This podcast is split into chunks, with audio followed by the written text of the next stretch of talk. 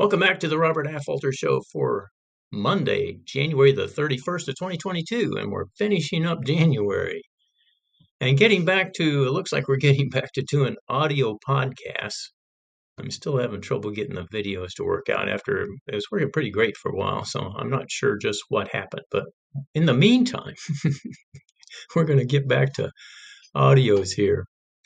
And what I want to talk about today is um, little experience I had last week. Last week, my wife and I went to uh, Downtime Taps in Ferndale, and it's a, a little place we really enjoy. I like Tomas as the uh, owner, and it's a place where you can get one of I don't know they have they must have 20 beers on tap, and you can go just serve yourself and get a little bit or a lot, get whatever you want.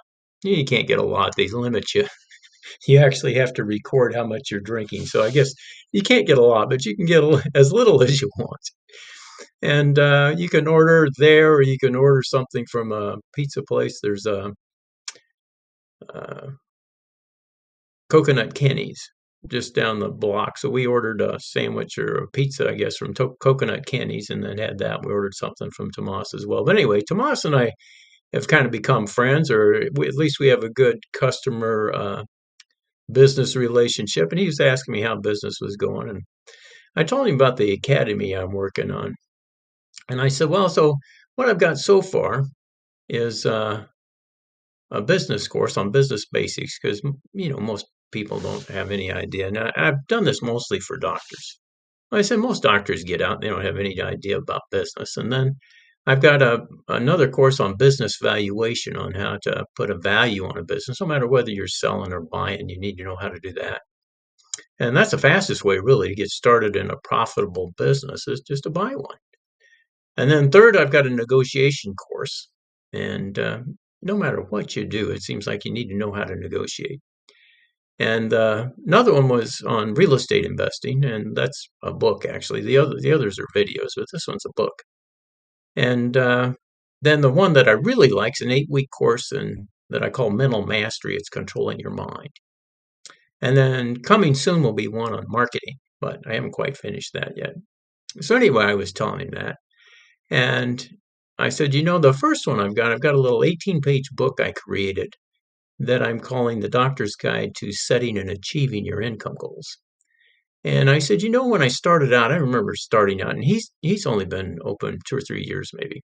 And I said, when I started out, I can remember I was just trying to trying to collect enough to cover my overhead. You know, I really hadn't even thought about. Well, I was thinking about you know my overhead at home too, but you know the first thing was get your business covered, and then you want to cover your personal expenses. And I said I, I was spending all my time uh, working hard trying to get those two things, and I really never thought about what I really wanted. What income would I like to have? So I created a book on how to decide what you'd really like to have. And anyway, I told him all this stuff, and and he was nodding his head about the income thing. You know, he apparently was doing the same thing. And I think we all go through that. And anyway, or most of us do. And he said, uh, "Well, I don't mean to offend you, but uh, what right have you got to talk about things like that?" And I said, "Well, pick something. What do you want to talk about?" And he said, "Well, how about real estate?" And I said, Well, my oldest son's scheduled to buy his next home next week. Actually, Sam's uh, got a contract on a house that's supposed to close on Thursday. We'll see if that's going to make it or not. We may need an extension. But anyway, I mean, I've got my oldest son's, this will be his second home. My second oldest is a general contractor, and he's built, I think it's three specs and several custom homes, one for us. And uh, he's done several flips and uh, so he was starting to get it. I said, my my daughter's my youngest, and uh, I think she had a couple hundred thousand dollars in her first home. So uh, my my third oldest is another son, and he's working on finding a job now. Actually, he's he's got his PhD. He's done a couple of postdocs, so he's looking for a professorship somewhere, and I'm hoping we'll get him into real estate. But anyway, that's that's my real estate background. You know, if you want to know about my business background, I had an MBA. I, I completed the pre med curriculum at the University of Kansas, then got an MBA, and then I went on to uh, work for IBM for three years, and they trained me as a systems engineer. I quit that to go into chiropractic, and then did that before I got my real estate license in 2002. In fact, I never stopped chiropractic. I, I slowed way down the last few years while I was taking care of my mother, but I've never really stopped. I've continued to see patients. And I really enjoyed. I, I enjoy helping people and helping the sick people get well and the healthy people stay that way is the way I like to think of it. So anyway, that that kind of gave him an idea. And we were trying to finish this up so my wife and I could start our dinner, but um, I thought, well, I, I think I'll talk about that because some of you may be wondering the same thing. What what right has he got to talk about any of this stuff? And you know, when it comes to real estate, I, I think that's one of the most important things you can do is to invest in real estate. And it, the biggest mistake I made in real estate was not buying a home fast enough. My wife wanted a house and I just couldn't see it. I was spending everything I had in my my business and trying to get my business going and, and upping my education and my service and all that. And and I had just determined in my mind real estate just wasn't a good investment. And uh, one of my managers at IBM also had an MBA, and he and I talked about it once, and yeah, he didn't see it either. So you know, I had had that bias confirmed. so really didn't look at it again. And then in 2002, I got talked into taking the coursework to get a real estate license and uh, saw the real power of investing in real estate. Really hadn't thought about it before. And I saw how you were making money in real estate. And uh, my wife and I wound up selling our home that we bought in 94. Um, she finally talked me into buying a house in, in 94. So we were uh, about nine years, I guess, into practice, and I finally bought a house. And we sold it about 11 years later, I guess, and made around, I mean, I think we netted right around $100,000 on it. Now, I paid about the same amount every month that I would have paid in rent. So think about that. and think about real estate in, I don't know how fast real estate's going up where you are, but right now real estate's going up pretty fast and it can go down. In fact, if you look, I, I wrote articles about the coming crash back when real estate was looking pretty good back in 2005, and I was warning people that it looked to me like there could be a crash. Right now, we're sitting in a position where things could go down, and especially if the Fed starts increasing interest rates because it means that people can't afford houses easily. And if you need to know about that, I explain that in, in my course in my book. But anyway, um, real estate can go up and down, but right now it's going up. I want you to think about this. So my son already owns a home in Seattle. The last time he appraised it was over a million dollars.